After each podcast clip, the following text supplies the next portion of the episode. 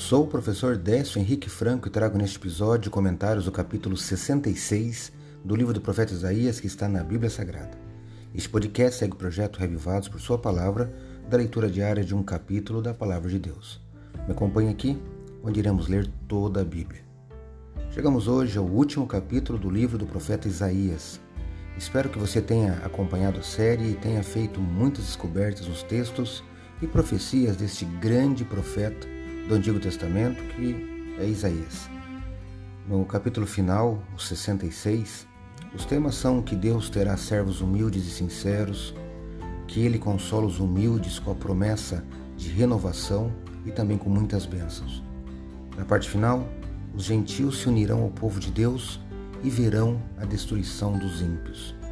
Eu já destaco logo o versículo 2, no começo, e leio na Bíblia Nova Almeida atualizada. Está assim: Porque a minha mão fez todas estas coisas, e todas vieram a existir, diz o Senhor. Mas eis para quem olharei: para o aflito e abatido de espírito e que treme diante da minha palavra. Isaías 66, verso 2. Os céus, a terra e todas as coisas criadas são obras de Deus. Ele sustém a terra e todo o universo com seu maravilhoso poder. Ele não depende de um lugar ou morada construída pelo ser humano. Tais estruturas têm sua importância, mas sem um espírito humilde, contrito e obediente da parte daqueles que ali adoram, isso tudo perde seu valor. Pense nisso.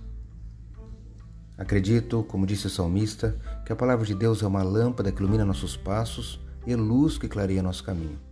Portanto, leia hoje em sua Bíblia Isaías capítulo 66, reflita nesse texto e que seus passos e caminhos sejam iluminados por Deus. Amanhã iniciaremos o próximo livro da Bíblia, que é o livro de Jeremias.